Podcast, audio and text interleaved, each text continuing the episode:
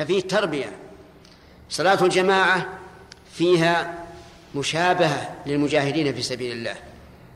كما قال عز وجل إن الله يحب الذين يقاتلون في سبيله صفا كأنهم بنيان مرصوص. وصلاة الجماعة كذلك. صلاة الجماعة فيها مشابهة لصلاة الملائكة في السماء. كما قال النبي صلى الله عليه وسلم ألا تصفون كما تصف الملائكة عند ربها؟ قالوا يا رسول الله كيف؟ قال يتراصون ويكملون الأول فالأول. وفوائدها عظيمة كثيرة وهي من محاسن الشريعة الإسلامية ولا يتخلف عنها إلا منافق أو مريض أو معذور كما قال ذلك عبد الله بن مسعود رضي الله عنه. قال لقد رأيتنا وما يتخلف عنها إلا منافق أو مريض ولقد كان الرجل يؤتى به يهادى بين الرجلين حتى يقام في الصف. يعني يمشي بين اثنين ما يقدر يقف حتى يقام في الصف ويصلي مع الناس. ولذلك كانت فرض عين في الحضر والسفر والمرض وكل شيء. لكن المريض إذا لم يكن عنده أحد يصلي معه سقطت عنه لعذر. والله الموفق إيش؟ لا لابد أن تسقط عن صلاة الجماعة لأنه ما ما يستطيع الحضور المسجد. أما الصلاة ما تسقط ابدا. تجب على المريض والصحيح ولو كان في أشد ما يكون المرض.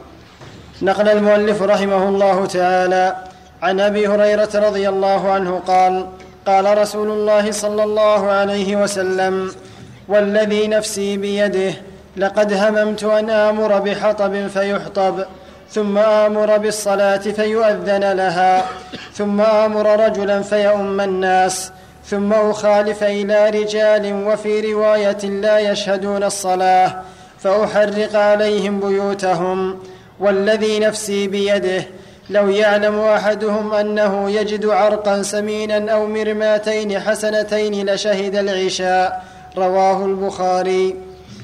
وعنه رضي الله عنه قال أتى النبي صلى الله عليه وسلم رجل اعمى فقال يا رسول الله إنه ليس لي قائد يقودني إلى المسجد. فسأل رسول الله صلى الله عليه وسلم أن يرخص له فيصلي في بيته. فرخص له فلما ولى دعاه فقال هل تسمع النداء بالصلاة؟ قال نعم. قال فأجب. رواه مسلم. وعن ابن عمر رضي الله عنهما أنه أذن بالصلاة في ليلة ذات برد وريح ثم قال ألا صلوا في الرحال؟ ثم قال إن رسول الله صلى الله عليه وسلم كان يأمر المؤذن إذا كانت ليلة ذات برد ومطر يقول ألا صلوا في الرحال؟ متفق عليه. وعنه رضي الله عنه قال قال رسول الله صلى الله عليه وسلم إذا وضع عشاء أحدكم وأقيمت الصلاة فابدأوا بالعشاء ولا يعجل حتى يفرغ منه.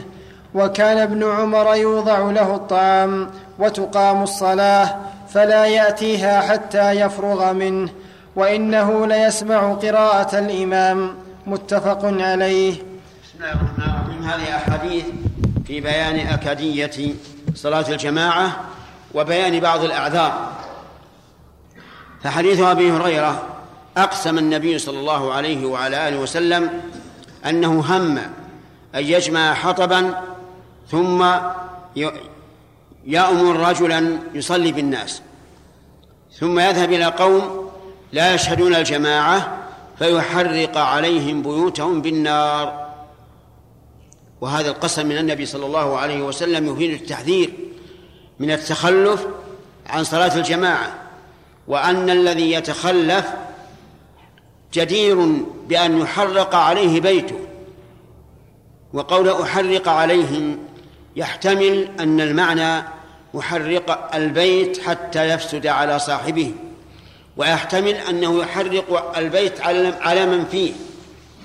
لكن قد جاء في رواية ضعيفة في مسند أحمد لولا ما فيها من النساء والذرية لأحرقتها عليهم.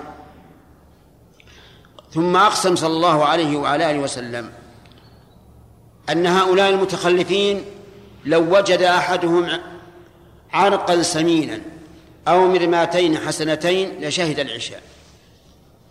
العرق السمين يعني العظم يتعرقه الإنسان يعني عرمشه وهو سمين.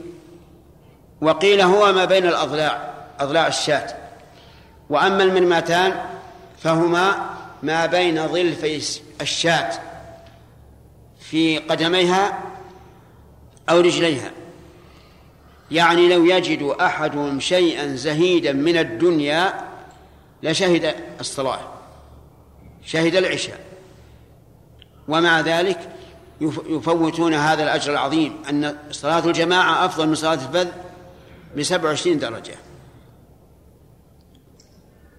أما الحديث الثاني حديث الأعمى أنه استأذن النبي صلى الله عليه وعلى آله وسلم أن يصلي في بيته. وهو رجل أعمى ما له قائد يقود إلى المسجد.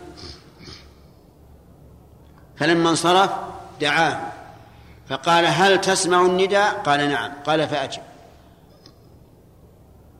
فلم يعذره النبي صلى الله عليه وسلم مع أنه أعمى وليس له قائد لأنه يسمع النداء يقول حي على الصلاة يعني تعال تعال إلى الصلاة. فأمره أن يجيب. وقوله هل تسمع النداء؟ لو قال قائل هل هذا الحكم يشمل ما في وقتنا الحاضر من مكبرات الصوت؟ وأن الإنسان إذا سمع النداء ولو بمكبر الصوت وجب عليه الحضور؟ فالجواب لا. لأن النداء من مكبرات الصوت يسمع من مكان بعيد. لكن المراد أن يسمع النداء بغير وسيلة. أما إذا كان بوسيلة فلا. وفي هذا دليل على أن الأعمى تجب عليه صلاة الجماعة. ولا بد فكيف بالبصير؟ أما حديث ابن عمر والحديث الآخر فهو فيما يعذر فيه الإنسان بترك الجماعة. إذا كانت هناك ليلة مطيرة باردة فإن للناس أن يصلوا في بيوتهم. وكان المؤذن يؤذن في الليلة الباردة والمطيرة يقول صلوا في رحالكم يعني في بيوتكم. وذلك لأن هذا الدين والحمد لله يسير مسهل.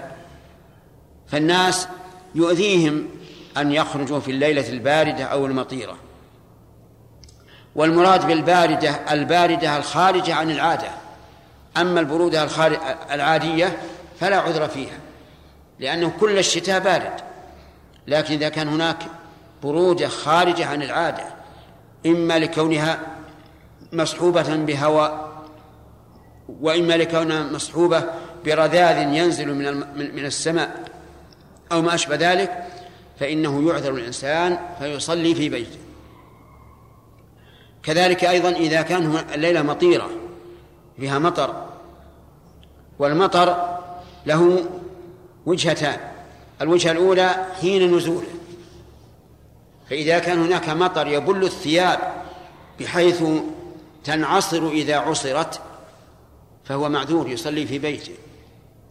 وأما مجرد النقط نقطة نقطتين ثلاث التي لا تبل الثياب فليس فليست عذرا. الجهة الثانية أن يكون المطر واقفا. ما في مطر. لكن الأرض وحل. نقع ماء وزلق فكذلك أيضا يرخص للإنسان أن يصلي في بيته. ومن الرخص أن يقدم الطعام إلى الإنسان غدا أو عشاء وهو يشتهيه. فله أن يأكل الطعام ويشبع ولو فاتته صلاة الجماعة. كان ابن عمر وهو رضي الله عنه من أورع الصحابة كان يوضع عشاؤه فيجلس ويتعشى وهو يسمع قراءة الإمام. لكن لا يتخذ هذا عادة بمعنى أنه يعتاد أن يقدم عشاءه كلما قارب إقامة الصلاة. لأن هذا يعني أنه عازم على أن لا يصلي. لكن إذا صادف أنه قدم له العشاء و وسمع إقامة الصلاة فله أن يتعشى حتى يشبع ولو فاتته الصلاة. ومثل ذلك لو كان الإنسان محتبس البول أو الغائط ويتأذى فله أن يقضي حاجته ولو فاتته الصلاة. والله موفق. نعم. نعم. هذا يختلف سلمك الله. هذا يختلف باختلاف البلاد والمباني والأصوات. ثم المؤذن أيضا ليس المراد المؤذن الصيت القوي الصوت الوسط. نقل المؤلف رحمه الله تعالى عن عائشة رضي الله عنها قالت سمعت رسول الله صلى الله عليه وسلم يقول لا صلاة بحضرة طعام ولا هو يدافعه الأخبثان رواه مسلم. وعن أبي هريرة رضي الله عنه قال قال رسول الله صلى الله عليه وسلم إذا أقيمت الصلاة فلا صلاة إلا المكتوبة رواه مسلم. وعن ابن عمر رضي الله عنهما قال قال النبي صلى الله عليه وسلم إذا استأذنت امرأة أحدكم إلى المسجد فلا يمنعها. متفق عليه.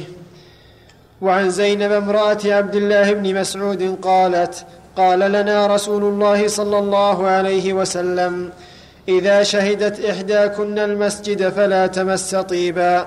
رواه مسلم. وعن أبي هريرة رضي الله عنه قال قال رسول الله صلى الله عليه وسلم أيما امرأة أصابت بخورا فلا تشهد معنا العشاء الآخرة. رواه مسلم. وعن ابن عمر رضي الله عنهما قال قال رسول الله صلى الله عليه وسلم لا تمنعوا نساءكم المساجد وبيوتهن خير لهن. رواه أبو داود. وعن ابن مسعود قال قال رسول الله صلى الله عليه وسلم صلاة المرأة في بيتها أفضل من صلاتها في حجرتها وصلاتها في مخدعها أفضل من صلاتها في بيتها رواه أبو داود.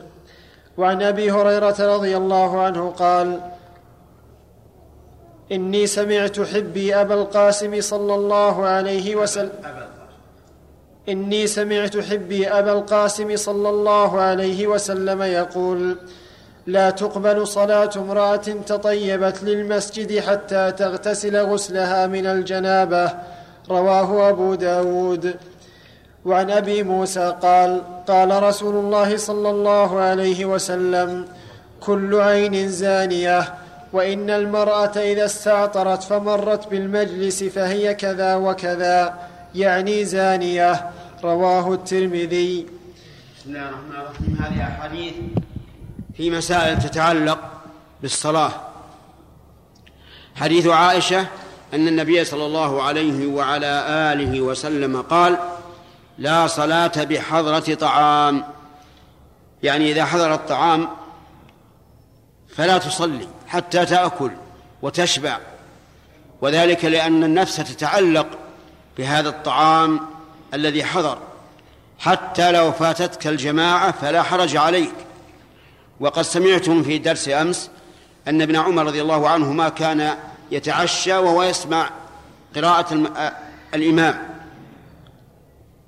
ثانيا قالت ولا وهو قال ولا قال يعني النبي صلى الله عليه وعلى آله وسلم ولا وهو يدافعه الأخب يدافعه الأخبثان. الأخبثان يعني النجسان وهما البول والغائط. فإذا أحس الإنسان بالبول فلا يصلي. إذا كان يدافعه يعني اشتد عليه حصره. وأما إذا كان شيئا يسيرا يتمكن من الصلاة بلا انشغال قلب فليصلي. أما إذا كان يدافع فمن المعلوم أن الإنسان لا يستقر وربما يتضرر بهذا. فليقضي حاجته. كذلك الغائط الخارج من الدبر إذا كان يدافع قد حصره جدا فلا يصلي لأن ذلك يشغل قلبه عن الصلاة ويسبب له أضرارا. قال العلماء وكذلك احتباس الريح يعني الفساء إذا احتبس وصار الإنسان يدافعه فلا يصلي يخرجه ويتوضأ. ويؤخذ من هذا الحديث أن كل شيء يشغل عن كمال الصلاة فإنه لا يصلي حتى يقضيه. حتى لو كان الإنسان مشغولا باستقبال شخص يضره لو لم يستقبله وانشغل قلبه فلا بأس أن يؤخر الصلاة. ولكن اختلف العلماء رحمهم الله. هل إذا دافعه الأخبثان هل يؤخر الصلاة عن الوقت؟ أو لا أو يصلي ولو كان يدافع. في ذلك قولان للعلماء. أما صلاة الجماعة فلا شك أنه يعذر بهذا العذر عن حضور صلاة الجماعة. ثم ذكر أحاديث تتعلق بالمرأة وحضورها المساجد وليعلم أن المرأة الأفضل لها أن تصلي في بيتها إلا صلاة واحدة وهي صلاة العيد. فالأفضل مع المسلمين في مصلى العيد. وأما ما عدا ذلك فالأفضل أن تصلي في بيتها كالصلوات الخمس والجمعة وقيام رمضان وغير ذلك الأفضل أن تصلي في بيتها. حتى لو كانت بمكة. فالأفضل أن تصلي في بيتها لا في الحرم. لو كانت في المدينة الأفضل أن تصلي في بيتها لا في المسجد النبوي. لأن ذلك أستر لها وأبعد عن الفتنة. ولا ولا يجوز للرجل إذا استأذنت امرأته أن تصلي في المسجد أن يمنعها. إلا إذا كانت تخرج على هيئة محرمة فله أن يمنعها كما لو كانت تتطيب ثم تخرج فله أن يمنعها. أو تلبس الثياب الجميلة ثم تخرج فله أن يمنعها. أو تلبس الحلي وتخرجه من ذراعها فله أن يمنعها.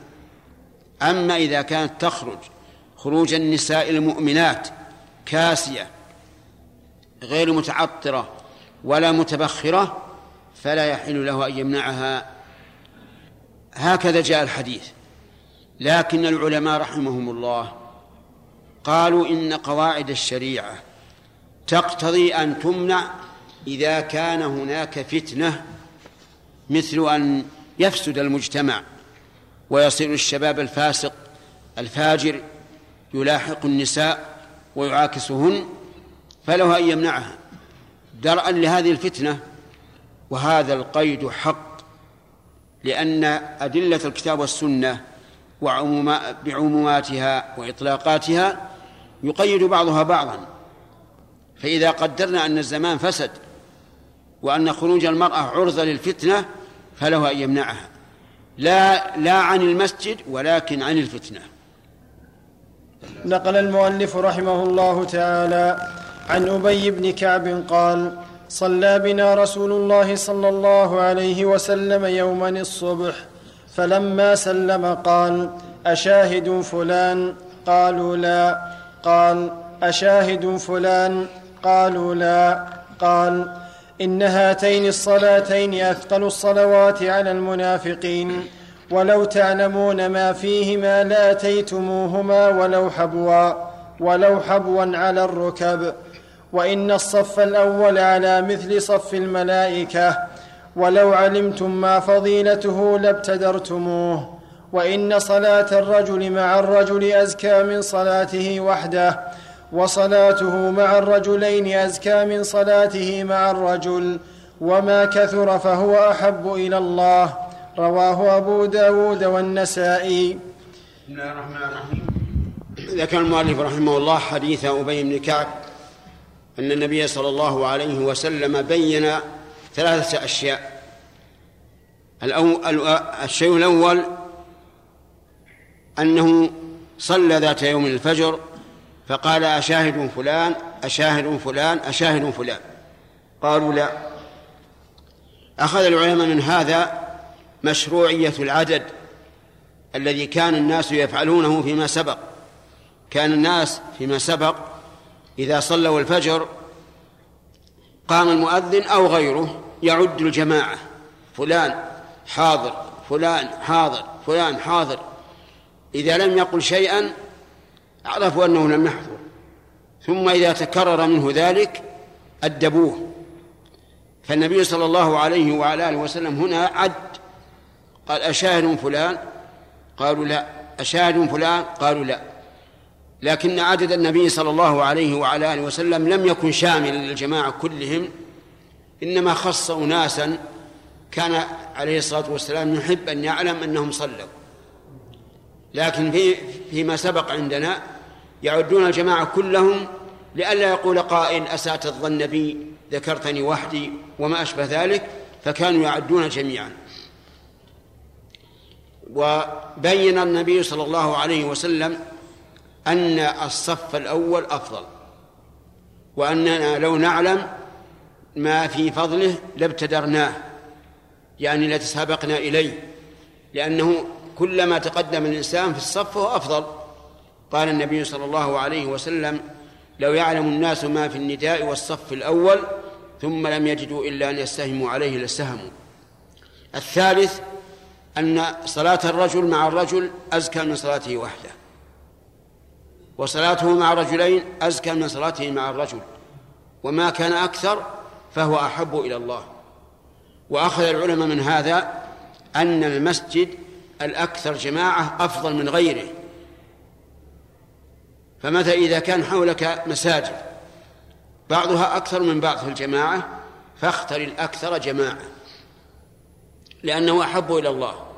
إلا إذا كان بعيدا عنك وكان في تركك مسجدك القريب جفوة وفتنة فهنا صلي. بسم الله الرحمن الرحيم.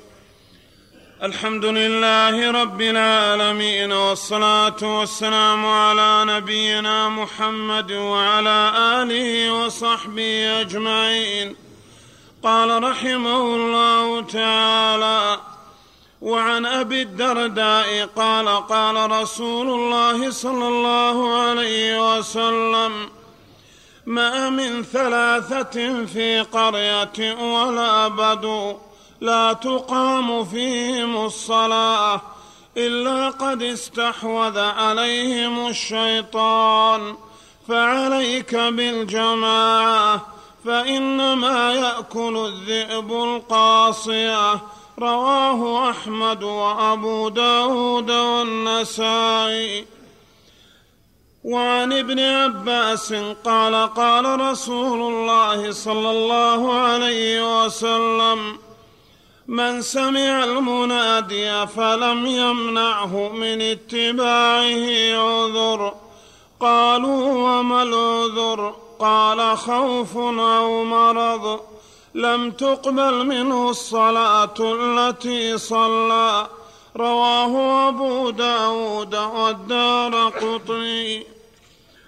وعن عبد الله بن أرقم قال سمعت رسول الله صلى الله عليه وسلم يقول إذا أقيمت الصلاة ووجد أحدكم الخلاء فليبدأ بالخلاء. رواه الترمذي وروى مالك وأبو داود والنسائي نحوه.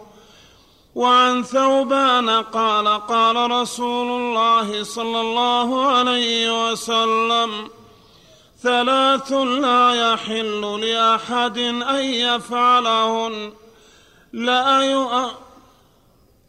لا يؤمن رجل قوما فيخص نفسه بالدعاء دونهم فإن فعل ذلك فقد خانهم.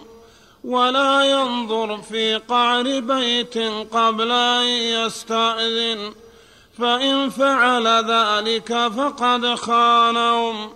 ولا يصلي وهو حقن حتى يتخفف. رواه أبو داود وللترمذي نحوه. بسم الله الرحمن الرحيم هذه أحاديث فيما يتعلق بصلاة الجماعة. منها أن النبي صلى الله عليه وسلم أخبر أنه ما من ثلاثة في قرية ولا بدو. لا تقام فيهم الجماعة إلا استحوذ عليهم الشيطان. استحوذ عليهم يعني سيطر عليهم وتغلب عليهم فأضلهم وأعمى أبصارهم والعياذ بالله. ففي هذا دليل على وجوب القرية على وجوب الجماعة في القليل والكثير. وفي وفي القرى وفي البدو وكذلك في السفر وفي الحضر. ومن ظن أن المسافر لا تجب عليه الجماعة فقد أخطأ. الجماعة واجبة على كل إنسان إذا كان من الرجال البالغين. ومنها أن الإنسان إذا سمع النداء ولم يجب بلا عذر من مرض أو خوف فإن صلاته لا تقبل والعياذ بالله. كما أن الرجل لو صلى محدثا فإن صلاته لا تقبل. وهذا الحديث أخذ به بعض أهل العلم. ومنهم شيخ الإسلام ابن تيمية. قال إن الإنسان إذا ترك صلاة الجماعة بلا عذر فإنها لا تقبل صلاته ولو صلى ألف مرة. وأما إذا كان لعذر كمرض أو خوف أو أو ريح شديدة باردة أو ما أشبه ذلك فهذا معذور. ومن كان من عادته أن يصلي مع الجماعة ثم تخلف عنها لعذر فإن الله يكتب له أجر الجماعة. كأنما صلاها مع الناس كما صح عن النبي صلى الله عليه وعلى آله وسلم إذا مرض العبد أو سافر كتب له ما كان يعمل صحيحا مقيما. والحمد لله. وهذا يحث المرء على فعل الخير ما دام في حال الصحة والنشاط. فإذا مرض أو ضعف كتب له ما كان يعمل في الصحة ولله الحمد. وفي هذه الأحاديث أن الرجل إذا أم قوما ودعا وخص نفسه بالدعاء فقد خانهم. وهذا في الدعاء الذي يؤمن عليه الجماعة. أما الدعاء الخاص كالدعاء بين السجدتين وفي التشهد وفي السجود فهذا لا بأس أن يخص الإنسان نفسه به. لكن الدعاء العام الذي يؤمن عليه الجماعة لا يجوز أن يخص نفسه. مثال ذلك في القنوت قنوت الوتر في قيام رمضان مثلا. الإنسان إذا كان منفردا يقول في القنوت اللهم اهدني فيمن هديت. وعافني فيمن عافيت. هذا خاص أو عام؟ خاص.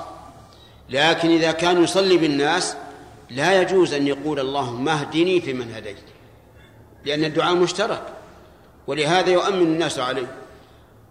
فيقول إذا كان يصلي بالناس يقول اللهم اهدنا فيمن هديت وعافنا فيمن عافيت. انظر حكمة الله عز وجل وهو العليم الحكيم جل وعلا. في سورة الفاتحة أنزل الله السورة وفيها دعاء وهو قوله اهدنا الصراط المستقيم. والإنسان يقرأ الحمد السورة منفردا وخاليا ومع الناس. ومع هذا قال الله عز وجل اهدنا الصراط المستقيم. لأن هذا الذي يقرأ الفاتحة سوف يكون للناس إماما. لو كانت الفاتحة اهدنا الصراط المستقيم ثم قرأها الإمام في الجماعة لكان في ذلك تخصيص لنفسه دونهم. لكن من حكمة أحكم الحاكمين وعلم أعلم العالمين عز وجل كانت الفاتحة اهدنا الصراط المستقيم صراط الذين أنعمت عليهم غير المغضوب عليهم ولا الضالين. كذلك الإنسان الذي ينظر إلى قعر البيت يعني داخل البيت فقد خانه. ولهذا قال بعض العلماء إذا دققت الباب على شخص لا لا تقف مقابل الباب لأنه ربما يفتح الباب لك امرأة لكن قف عن يمين الباب أو عن يسار الباب لئلا تنظر من الداخل وإذا نظر الإنسان من الداخل والباب مغلق جاز لصاحب البيت أن يأخذ رمحا طرفه دقيق ثم يضرب عينه فيفضخها فهمتم؟ يعني لك انك تختل الرجل الذي ينظر مع شق الباب تختل وتجيب لك مثلا حديدة طرفها دقيق أو مسمار أو ما أشبه ذلك وتفقع عينه حتى تنفجر. طيب ليش ما أقول يا فلان اتق الله لا لا لا, تطلع علينا؟ نقول لا لا تقول هكذا. ما هو لازم. ولكن على طول افقع عينه. وإذا فقع عينه هل يضمنها؟ لا. لا يضمنها لا بدية ولا بقصاص. قال بعض العلماء هذا من باب دفع الصائل ولكنهم أخطأوا في هذا القول. لأنه لو كان من باب دفع الصائل لكان ينبه أولا. فإذا استمر حينئذ نفقع عينه. فهو ليس من باب دفع الصائل ولكنه من باب عقوبة المعتدي. عقوبة المعتدي. فلذلك لا نحذره على طول. وهل مثل ذلك إذا استمع بأذنه؟ يعني لو رأينا إنسانا وضع أذنه على شق الباب. يسمع الذين داخل. هل للإنسان أن يأخذ شيئا يخج أذنه؟ الجواب لا. والفرق ظاهر لأن الذي يرى بعينه يرى من عورة البيت ما لا يراه السامع. ثم يقال أهل البيت هم الذين فرطوا. ليش يجلسون عند الباب ويتحدثون؟ لماذا لم يدخلوا إلى البيت أو يخفوا أصواتهم؟ لكن مشكلة الرؤية غير. ولذلك لا يجوز لإنسان رأى شخصا يستمع إليه من بابه أن يخج أذنه بل ينذره. أما العين فنعم يفقه العين ولا يبالي ولا شيء عليه. وهذا من حكمة الله عز وجل. لأن لا لأجل أن ينقطع دابر القوم المعتدين. إذا علم الإنسان أنه إذا رأى على طول فقعت عينه فإنه يحذر ويبتعد عن هذا. والله الموفق سبحان الله. بسم الله الرحمن الرحيم. الحمد لله رب العالمين والصلاة والسلام على نبينا محمد وعلى آله وصحبه أجمعين. قال رحمه الله تعالى وعن جابر قال قال رسول الله صلى الله عليه وسلم لا تؤخروا الصلاة لطعام ولا شرح السنة الفصل الثالث. عن عبد الله بن مسعود قال لقد رأيتنا وما يتخلف عن الصلاة إلا منافق قد علم نفاقه أو مريض. إن كان المريض ليمشي بين رجلين حتى يأتي الصلاة. وقال إن رسول الله صلى الله عليه وسلم علمنا سنن الهدى. وإن من سنن الهدى الصلاة في المسجد الذي يؤذن فيه. وفي رواية قال من سره أن يلقى الله تعالى غدا مسلما فليحافظ على هذه الصلوات الخمس حيث ينادى بهن فإن الله شرع لنبيكم سنن الهدى وإنهن من سنن الهدى. ولو أنكم صليتم في بيوتكم كما يصلي هذا المتخلف في بيته لتركتم سنة نبيكم. ولو تركتم سنة نبيكم لضللتم وما من رجل يتطهر فيحسن الطهور ثم يعمد إلى مسجد من هذه المساجد إلا, إلا كتب الله له بكل خطوة حسنة ورفعه بها درجة وحط عنه بها سيئة. ولقد رأيتنا وما يتخلف عنها إلا منافق معلوم النفاق.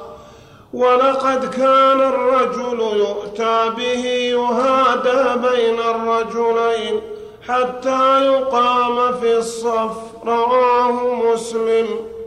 بسم الله الرحمن الرحيم. هذا الأثر العظيم عن عبد الله بن مسعود رضي الله عنه. أثر عظيم.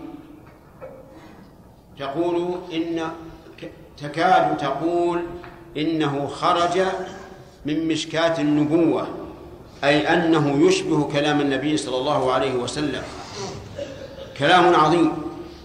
بين فيه رضي الله عنه أن الله سبحانه وتعالى شرع لنبينا محمد صلى الله عليه وعلى آله وسلم سنن الهدى. سنن يعني طرق طرق الهدى. فإن النبي صلى الله عليه وعلى آله وسلم أرسله الله تعالى بالهدى ودين الحق. بالهدى يعني العلم النافع ودين الحق يعني العمل الصالح. فشريعة النبي صلى الله عليه وعلى آله وسلم كلها علم نافع وعمل صالح. اللهم اجعلنا من أتباعه يا رب العالمين.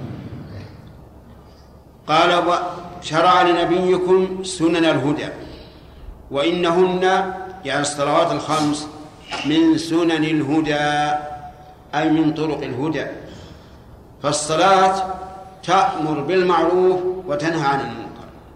الصلاة نور في القلب نور في الوجه نور في القبر نور في الحشر. أعظم أعظم الأعمال بركة هي الصلاة.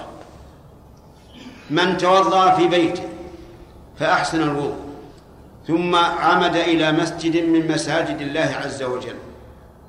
يريد بذلك وجه الله. لا يريد عرضا من الدنيا إنما يريد أن يصلي. لم يخطو خطوة واحدة. إلا رفع الله له بها درجة يعني في الجنة وحط عنه بها سيئة. من يحسن خطواته إلى المسجد؟ من يحسن خطواته إلى المسجد؟ لا أحد. ومع ذلك يحصيها الله عز وجل. يكتب لك بكل حسن بكل خطوة واحدة حسنة ويرفع لك بها درجة ويحط عنك بها خطيئة. قال رضي الله عنه ولقد رأيتنا يعني مع رسول الله صلى الله عليه وعلى آله وسلم نصلي وما يتخلف عن الصلاة يعني في الجماعة إلا منافق معلوم النفاق أو مريض. أما المؤمن لا يمكن أن يتخلف. وأما القادر فلا يمكن أن يتخلف كل الصحابة يأتون المؤمن المؤمنون لا يتخلفون. بل حتى المرضى يقول إن الرجل يؤتى به يهادى بين الرجلين حتى يقام في الصف. يعني أنه بين رجلين يحملانه ويخطو خطوة خطوة حتى يقام في الصف فيصلي. أين نحن من هؤلاء؟ تجد واحد منا نائما على فراشه مرتبطا بحياته والناس يصلون.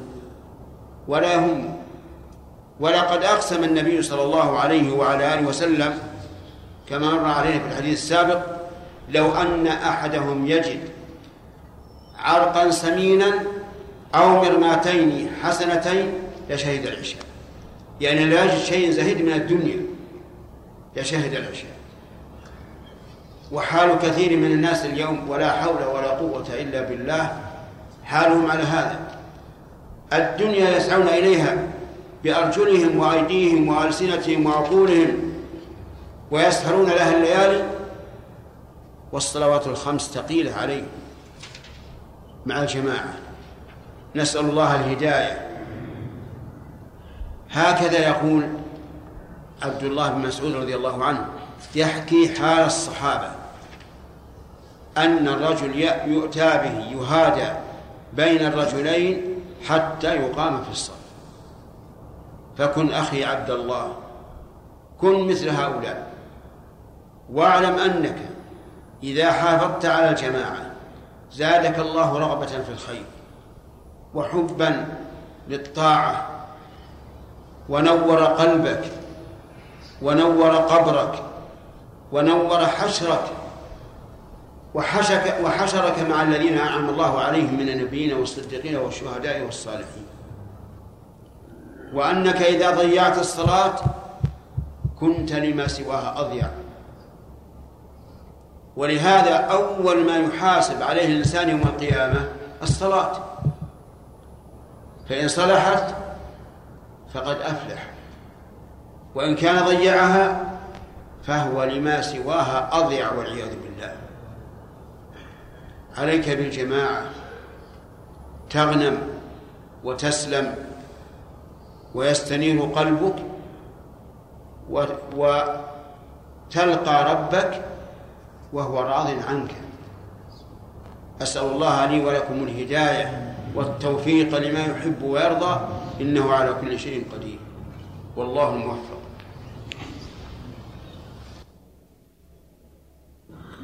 نقل المؤلف رحمه الله تعالى عن عبد الله بن مسعود قال لقد رأيتنا وما يتخلف عن الصلاة إلا منافق قد علم نفاقه أو مريض. إن كان المريض ليمشي بين رجلين حتى يأتي الصلاة. وقال إن رسول الله صلى الله عليه وسلم علمنا سنن الهدى وإن من سنن الهدى الصلاة في, في المسجد الذي يؤذن فيه. وفي رواية قال من سره أن يلقى الله تعالى غدا مسلما فليحافظ على هذه الصلوات الخمس حيث ينادى بهن. فإن الله شرع لنبيكم سنن الهدى وإنهن من سنن الهدى.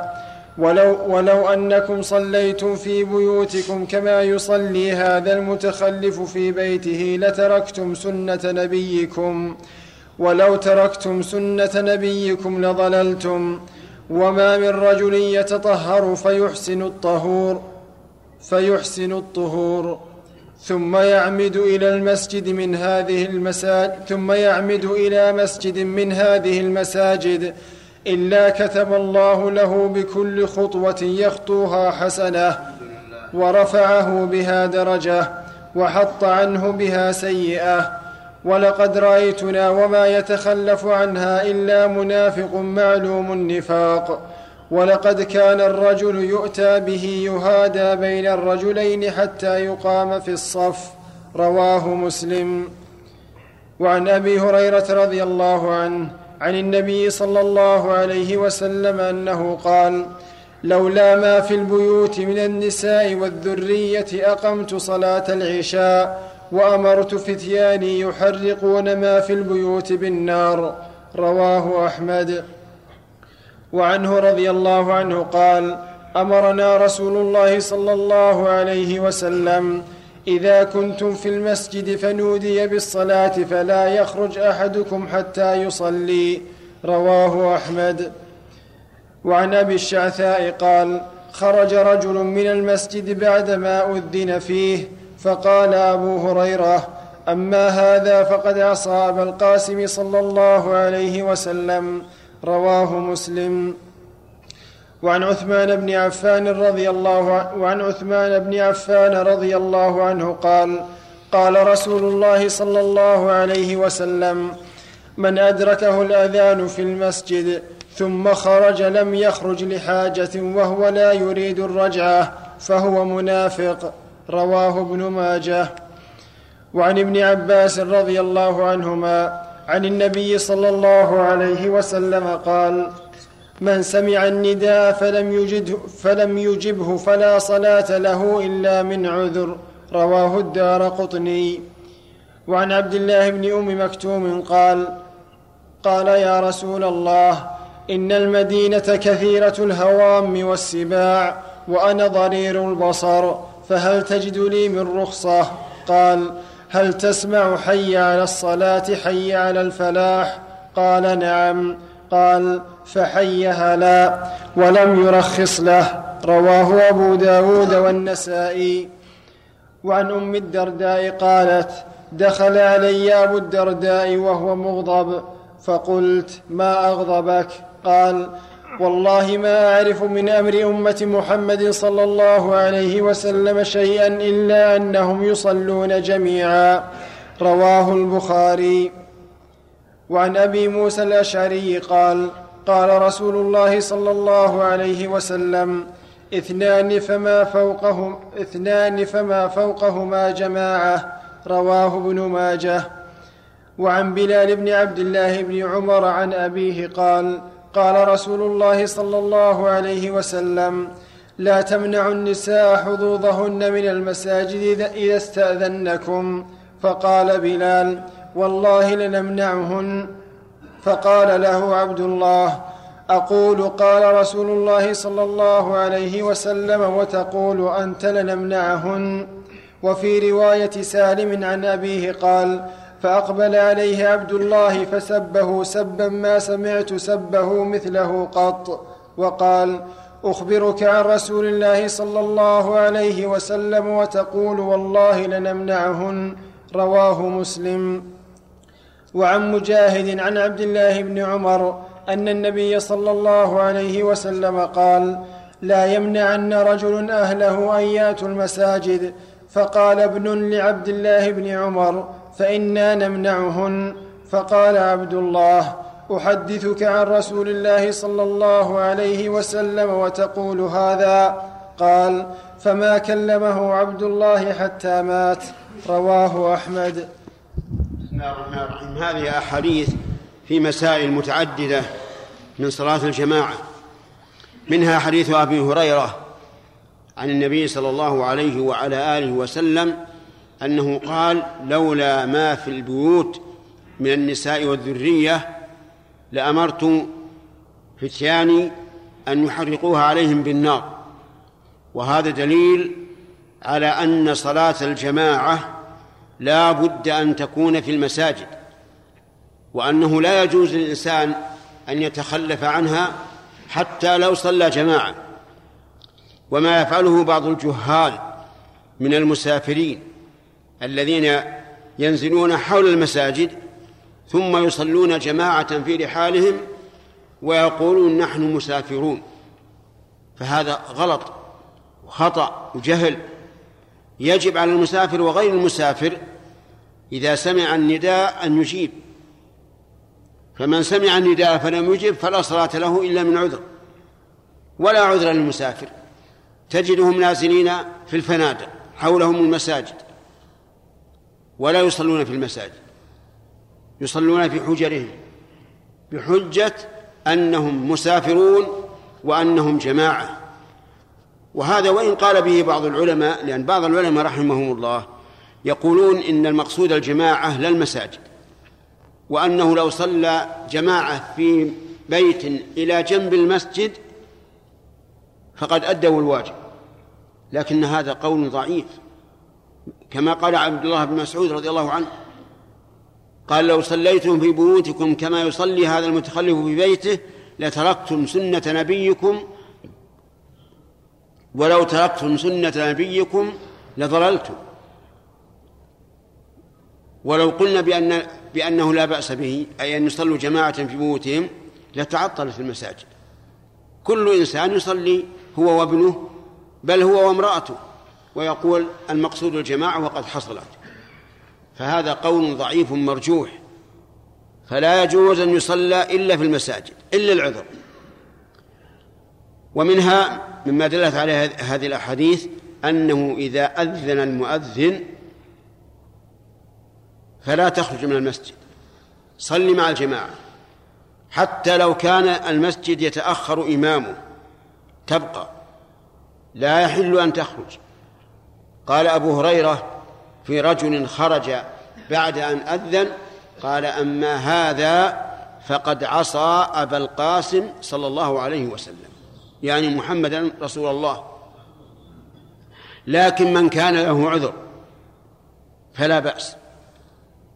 مثل أن يحتاج إلى نقض الوضوء أو يكون إماما أو يكون مؤذنا أو يذهب إلى مسجد آخر فيه درس يريد أن يحضره. أو ما أشبه ذلك من الأغراض الصحيحة فلا حرج. أما من خرج من المسجد من أجل أن يصلي في بيته فهذا لا شك أنه عصى النبي صلى الله عليه وعلى آله وسلم وأنه أتى منكرا. ومن هذه ومن الأحاديث التي مرت علينا أنه يجب على الإنسان إذا حضر الصلاة أن يكون مؤديا للصلاة كما يؤدي الإمام لأن الإمام يؤتم به كما قال النبي صلى الله عليه وعلى آله وسلم كبر فرأى رجلا باديا صدره من الصف فقال عباد الله لتسون صفوفكم أو ليخالفن الله بين وجوهكم. رواه مسلم.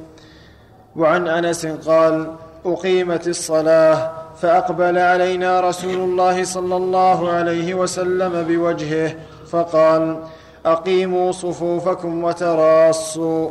فإني أراكم من وراء ظهري رواه البخاري.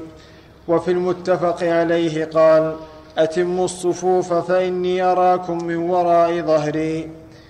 وعنه رضي الله عنه قال قال رسول الله صلى الله عليه وسلم سووا صفوفكم فإن تسوية الصفوف من إقامة الصلاة متفق عليه إلا ان, إلا أن عند مسلم من تمام الصلاة.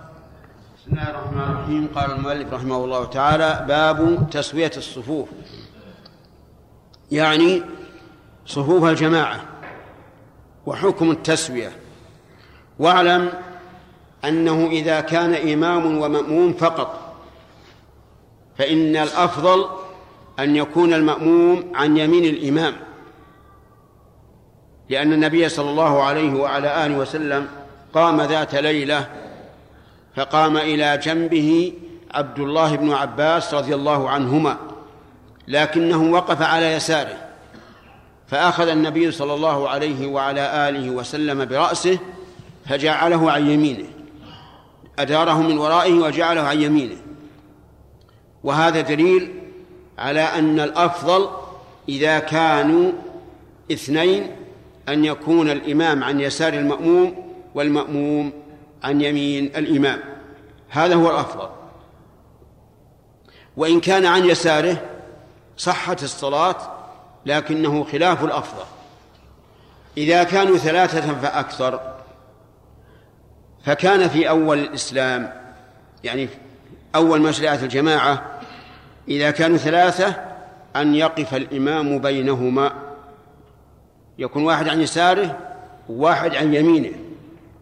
ثم نسخ هذا وصار الاثنان يكونان خلف الواحد. كما فعل النبي صلى الله عليه وسلم حين صلى بأنس ويتيم معه فتقدم النبي صلى الله عليه وعلى آله وسلم وصلى أنس واليتيم من ورائه. وفي هذا دليل على أن الإمام المشروع أن يتوسط يكون بالوسط. لا يميل إلى اليمين ولا إلى اليسار.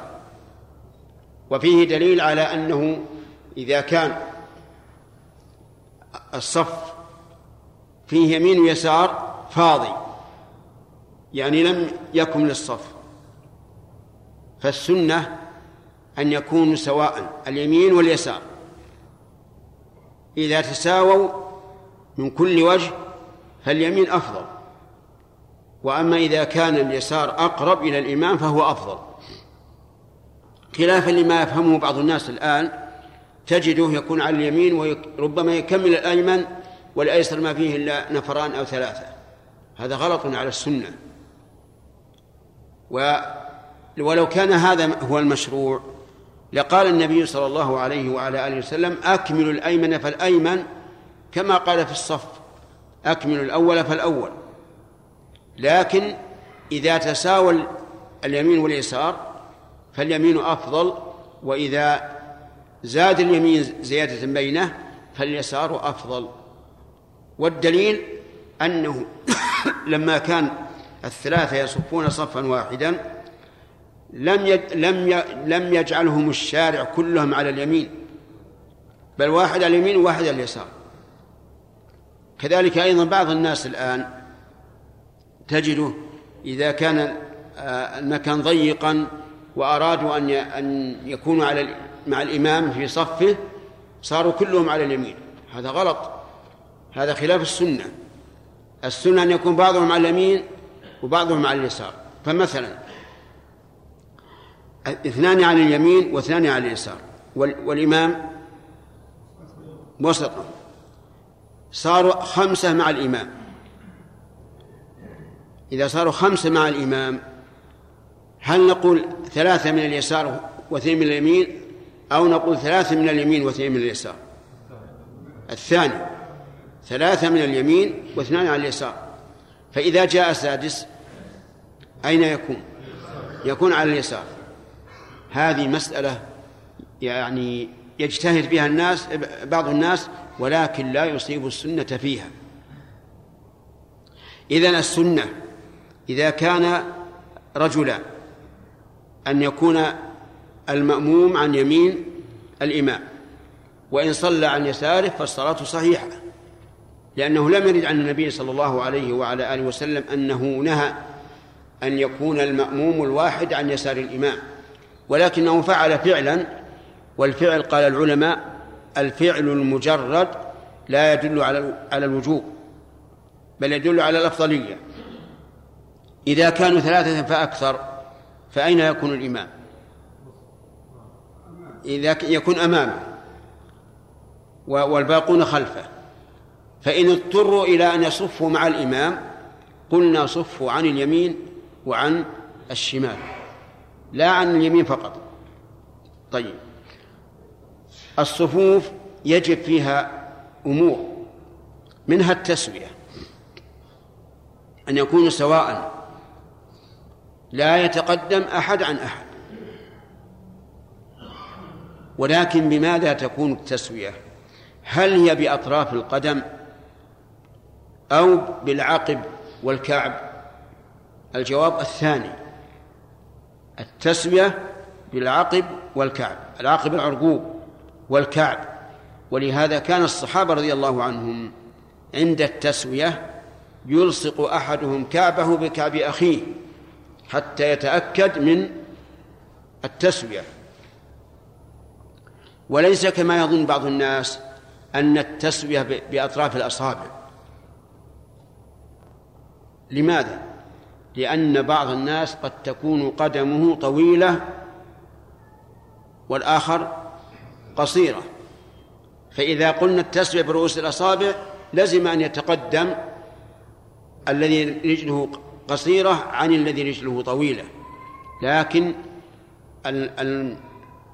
المعول على الكعب والعقب لأن الكعب هو الذي ركب عليه الجسم.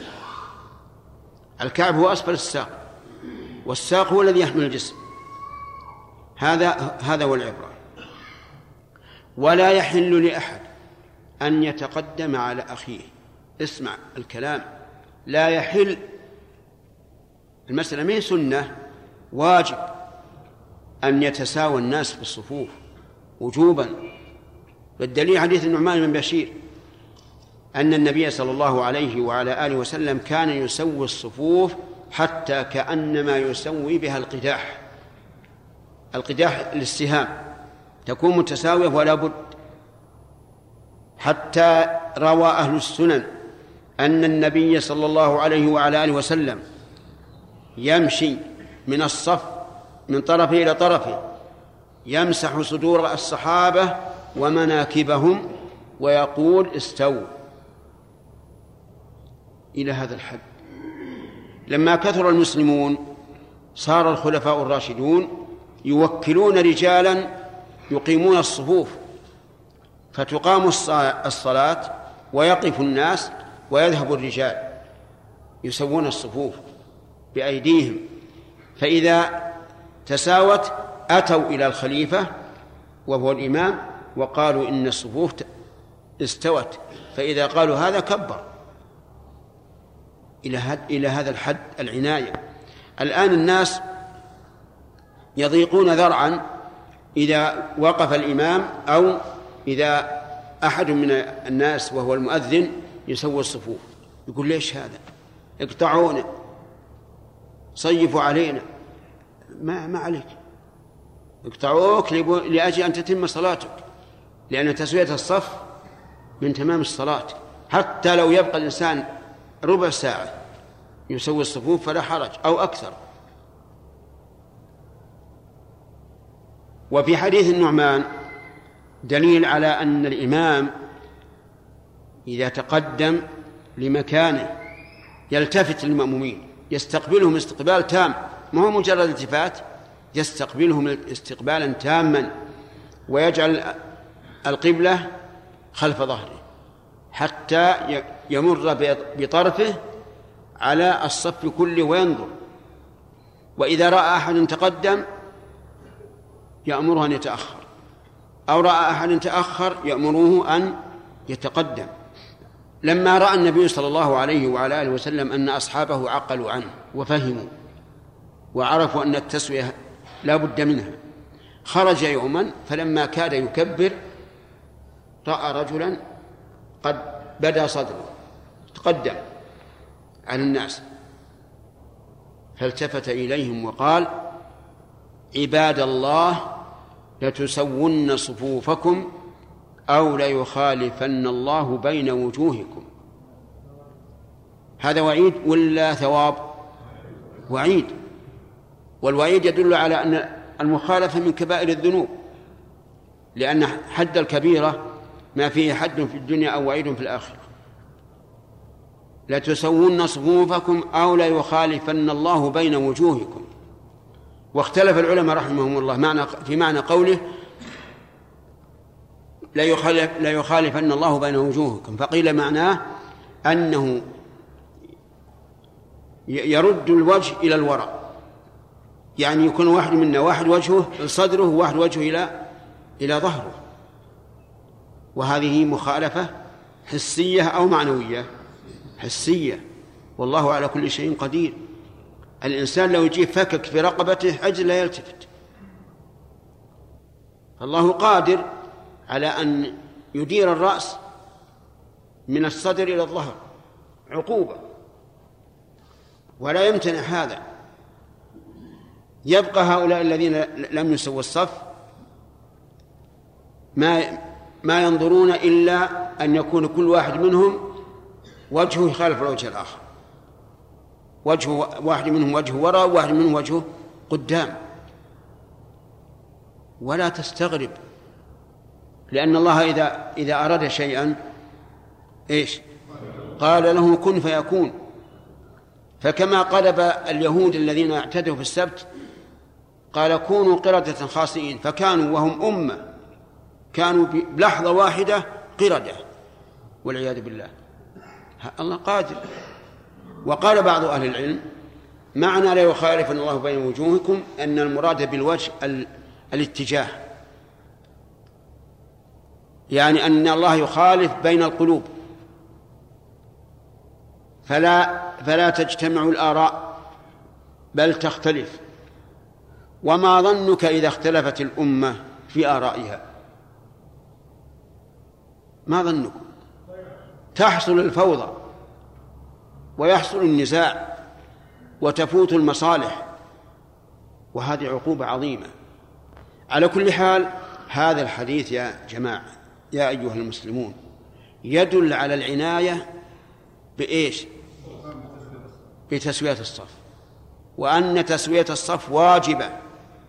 واختلف العلماء رحمهم الله. هل إذا اختلف الصف تبطل الصلاة؟ فقال بعضهم نعم تبطل صلاتهم. لأنهم ارتكبوا محرما في نفس الصلاة. والمحرم في نفس الصلاة يبطلها. لكن أكثر العلماء يقولون إنها لا تبطل. لأن هذا لا شيء لا يعود للصلاة نفسها إنما يعود لواجب لها لا لواجب فيها. وهذا هو الأقرب لكنهم على خطر. وأما ما اشتهر بين الأعوام أن الله لا ينظر إلى إلى صف أعوج فهذا لا صحة له. لكن يغني عنه حديث النعمان بن بشير. لتسون صفوفكم أو لا يخالفن الله بين وجوهكم. وفي قوله صلى الله عليه وسلم أقيموا صفوفكم. دليل على أن الإمام يقول أقيموا الصفوف. وأما ما يفعله بعض الأئمة يقولون استقيموا فهذا غلط. لأن الاستقامة هي الاستقامة على الدين. ما هي إقامة الصف؟ قال الله عز وجل شرع لكم من الدين ما ما وصى به نوحا والذي أوحينا إليكم وما وصينا به إبراهيم وموسى وعيسى أن أقيموا الدين. وقال تعالى فاستقيموا إليه واستغفروه. فلا صحة لكلمة استقيموا. استقيموا يعني على على الدين ما له علاقة. مر بالشيء الخاص وهو إقامة الصفوف أقيموا أقيموا صفوفكم. نسأل الله تعالى أن يرزقنا الاستقامة على دينه والوفاة عليه. إنه على كل شيء قدير.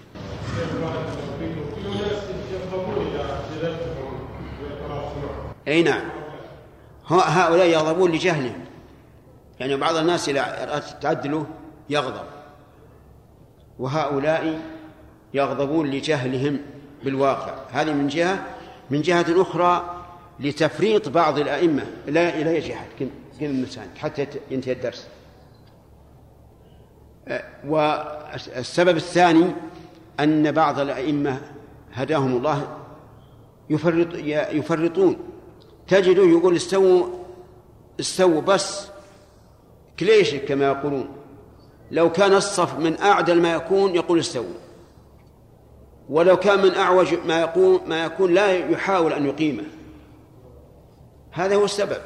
لو أن الأئمة اعتنوا بهذا وصاروا يعدلون بألسنتهم وأيديهم عرف الناس أن المسألة ما هي هينة وأن تسوية الصف لها, لها قيمة.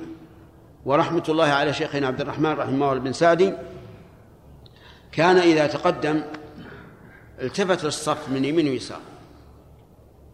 ويقول تقدموا وسط الصف تقدموا أيمن الصف تأخروا تقدم يا فلان تأخر.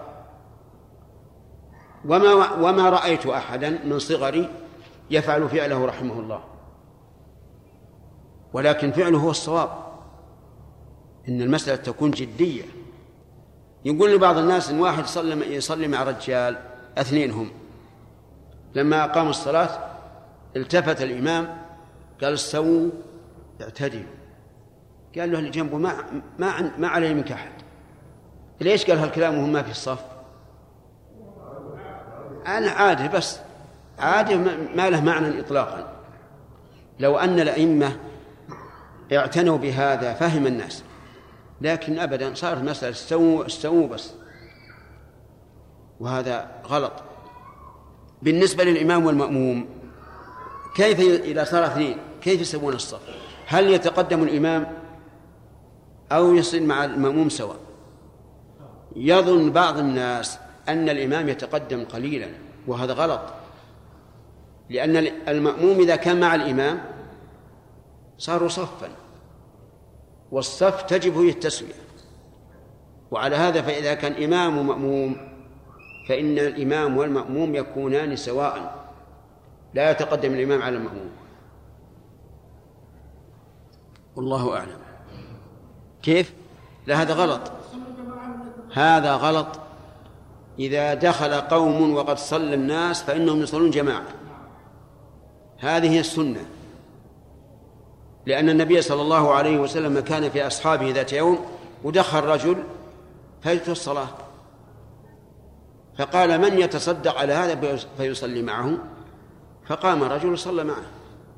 هذه جماعة ثانية وقال النبي صلى الله عليه وسلم صلاة الرجل مع الرجل أزكى من صلاته وحده وصلاته مع الرجلين أزكى من صلاته مع الرجل وما كان أكثر فهو أحب إلى الله.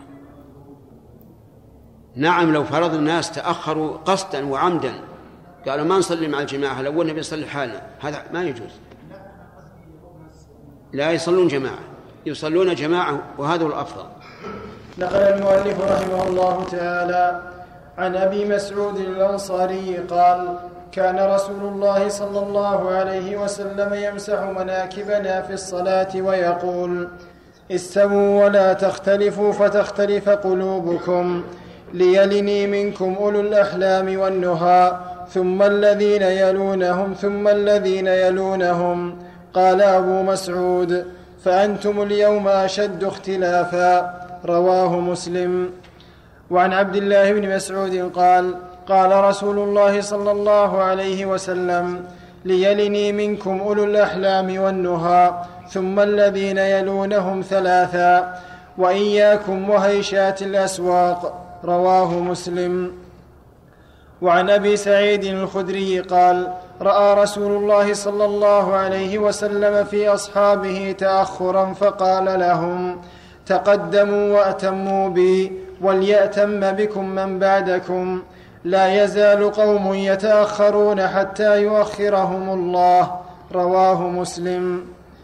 وعن جابر بن سمرة قال خرج علينا رسول الله صلى الله عليه وسلم فرآنا حلقا فقال ما لي أراكم عزين. ثم خرج علينا فقال ألا تصفون كما تصف الملائكة عند ربها؟ فقلنا يا رسول الله وكيف تصف الملائكة عند ربها؟ قال يتمون الصفوف الأولى ويتراصون في الصف. رواه مسلم. وعن أبي هريرة رضي الله عنه قال قال رسول الله صلى الله عليه وسلم خير صفوف الرجال أولها وشرها آخرها. وخير صفوف النساء آخرها وشرها أولها. رواه مسلم. بسم الله الرحمن الرحيم. هذه احاديث في باب الصفوف. منها أن النبي صلى الله عليه وعلى آله وسلم كان يمسح مناكب أصحابه ويسوي الصفوف ويقول لا تختلفوا فتختلف قلوبكم. وهذا دليل على أن الإمام مسؤول عن تسوية الصفوف وأنه لا يكفي القول إذا لم تسوى الصفوف بمعنى أنه إذا كان الإمام إذا قال استووا استوت الصفوف واستقامت فهذا المطلوب فإن لم يفعلوا فإنه يتقدم هو بنفسه من أجل أن يسويهم بيده كما كان النبي صلى الله عليه وعلى آله وسلم يفعل. ولا ينبغي للإنسان الإمام أن يكون جبانا يخاف من المصلين أن يستثقلوا ما يفعل من تسوية الصف بل يكون شجاعا قائما بالسنة غير مبال بأحد. وليس كل الناس يرضون بالسنة. ولا كل, ولا كل الناس يرضون بما لا يألفونه من قبل. وفي قوله لا ليلني منكم أولو الأحلام والنهى ثم الذين يلونهم ثم الذين يلونهم. حث لمن كان بالغا عاقلا أن يتقدم ويكون هو الذي يلي الإمام. لأن هؤلاء إذا تقدموا وصاروا هم الذين يلون الإمام صار ذلك أولى من أن يتقدم الصغار لأن هؤلاء إن أخطأ الإمام فتحوا عليه وإن نسي ذكروه وإن طرى له عذر ينصرف به من الصلاة تقدم أحدهم وأتم الصلاة إلى غير ذلك. أما الصغار فإنهم لا يدركون هذا الشيء ولا يحصل منهم فتح على الإمام ولا ولا تذكير له. ولكن إذا تقدم الصبي وصار في الصف الأول فإنه لا يحل لأحد أن يؤخره عن مكانه لأن النبي صلى الله عليه وسلم قال من سبق إلى ما لم يسبق عليه أحد فهو أحق به. وفي إزالة الصبيان عن أماكنهم في الصلاة استيحاش لهم يتوحشون ويكرهون المسجد ويكرهون الناس فإذا بقوا على ما هم عليه كان في ذلك تأليف لهم وتعويد لهم على التقدم. نعم إن حصل منهم أذية فلا بأس أن أن أن الإنسان يؤخرهم ولكن إذا كان معهم أولياؤهم فليتوجه إلى الولي ويقول قوم ولدك لأنه لو باشر هو بنفسه ربما يكون في قلب وليه شيء والأمر مدرك إن شاء الله. وفي قوله صلى الله عليه وعلى آله وسلم إياكم وهشات الأسواق تحذير من اللغو والصخب في الأسواق. يعني أنك لا لا لا تذهب إلى السوق تقدم إلى المسجد. إذا لم يكن لك شغل في البيت ودع هيشات الأسواق لأهلها. والهيشات هي الصوت والضجيج والضجة وما أشبه ذلك. وكذلك أيضا دلت هذه الأحاديث أن الملائكة يصفون عند الله عز وجل في السماوات العليا. كما قال تعالى وإنا لنحن الصافون وإنا لنحن المسبحون. وأمر النبي صلى الله عليه وسلم أصحابه أن يصفون أن يصفوا كما تصف الملائكة عند ربهم يتراصون ويكملون الأول فالأول. نرى بعض الناس جهلا منهم فيما يظهر أو تهاونا. يأتي إلى المسجد والصف الأول ما فيه إلا نصفه. أو أو ثلاثة أرباعه لكن في مكان ثم يصف بالصف الثاني. هذا الرجل الذي صف بالصف الثاني ينطبق عليه قول النبي صلى الله عليه وعلى آله وسلم لا يزالون قوم لا يزال قوم يتأخرون حتى يؤخرهم الله. نسأل الله العافية. إذا عودوا أنفسهم التهاون وعدم السبق فإنهم يؤخرون في كل الأعمال. فعليك يا أخي بالتقدم.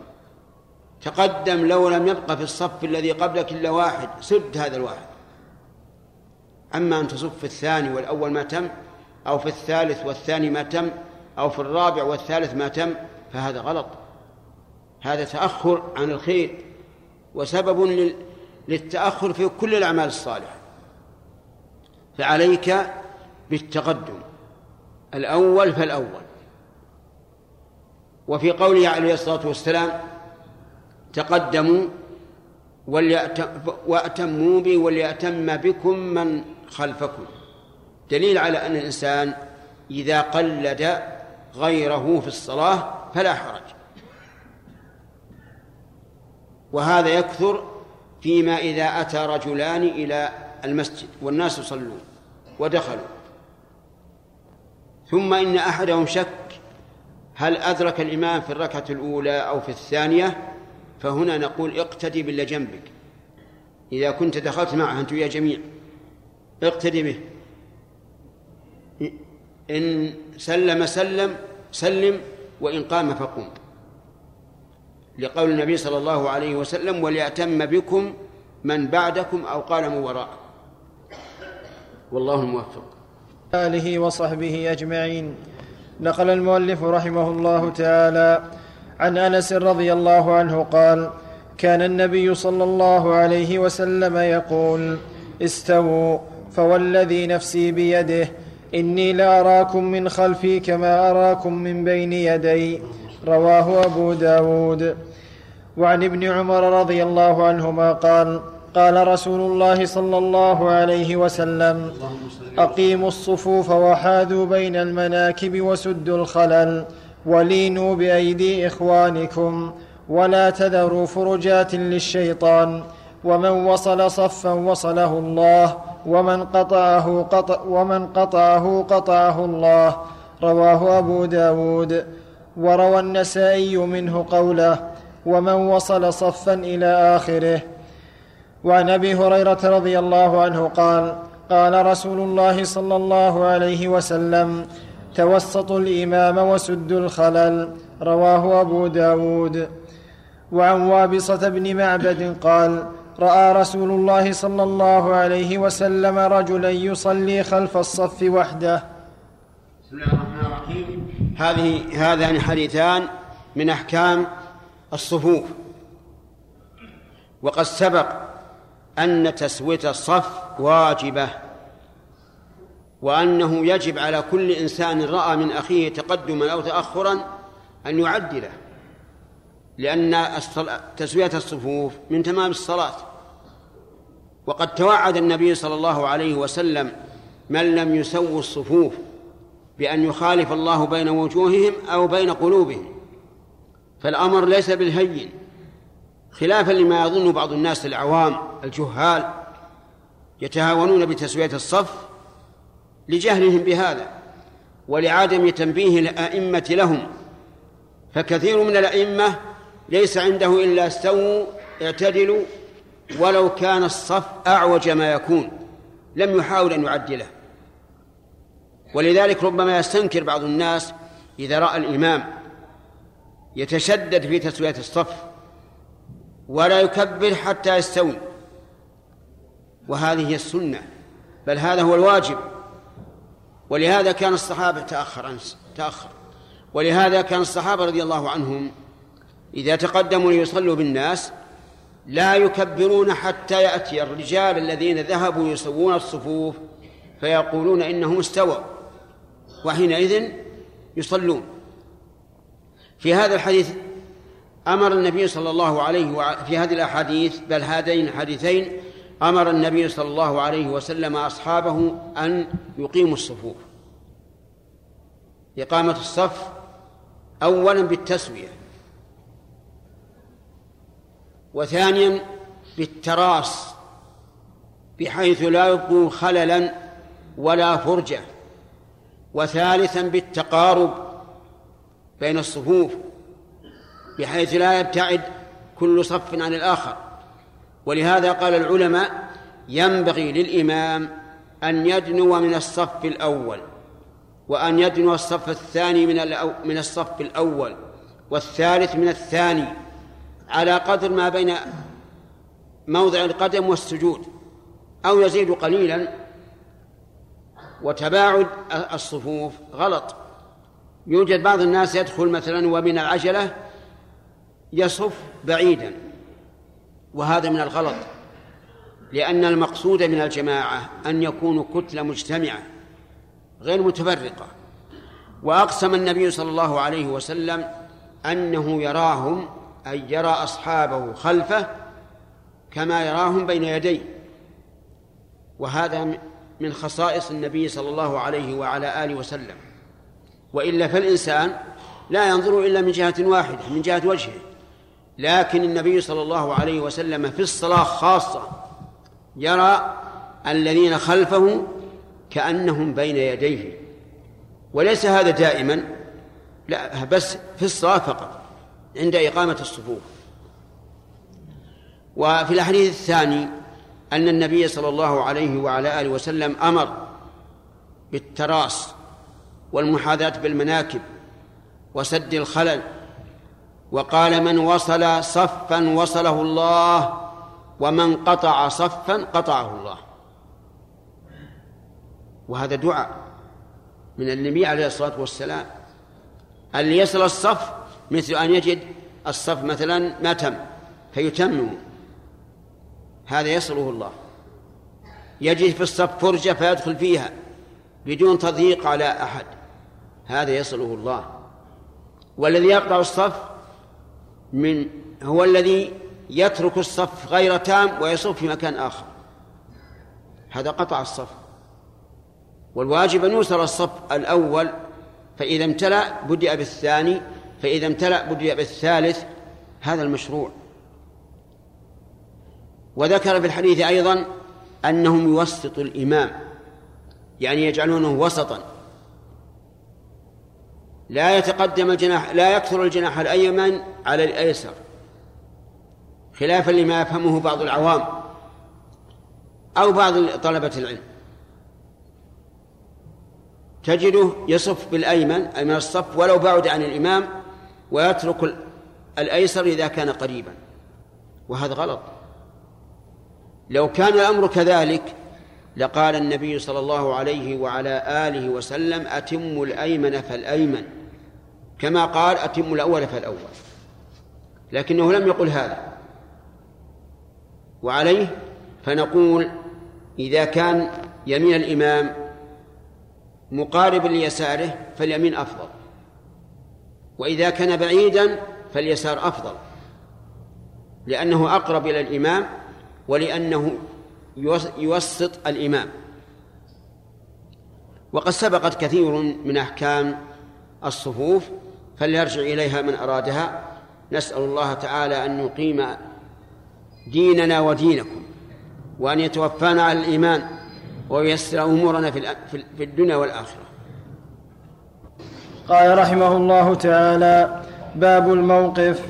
عن عبد الله بن عباس رضي الله عنهما قال بت في بيت خالتي ميمونة فقام رسول الله صلى الله عليه وسلم يصلي. فقمت عن يساره فأخذ بيدي من وراء ظهره فعدلني فعدلني كذلك من وراء ظهره إلى الشق الأيمن متفق عليه. وعن جابر قال قام رسول الله صلى الله عليه وسلم ليصلي فجئت حتى قمت عن يساره فأخذ بيدي فأدارني حتى أقامني عن يمينه.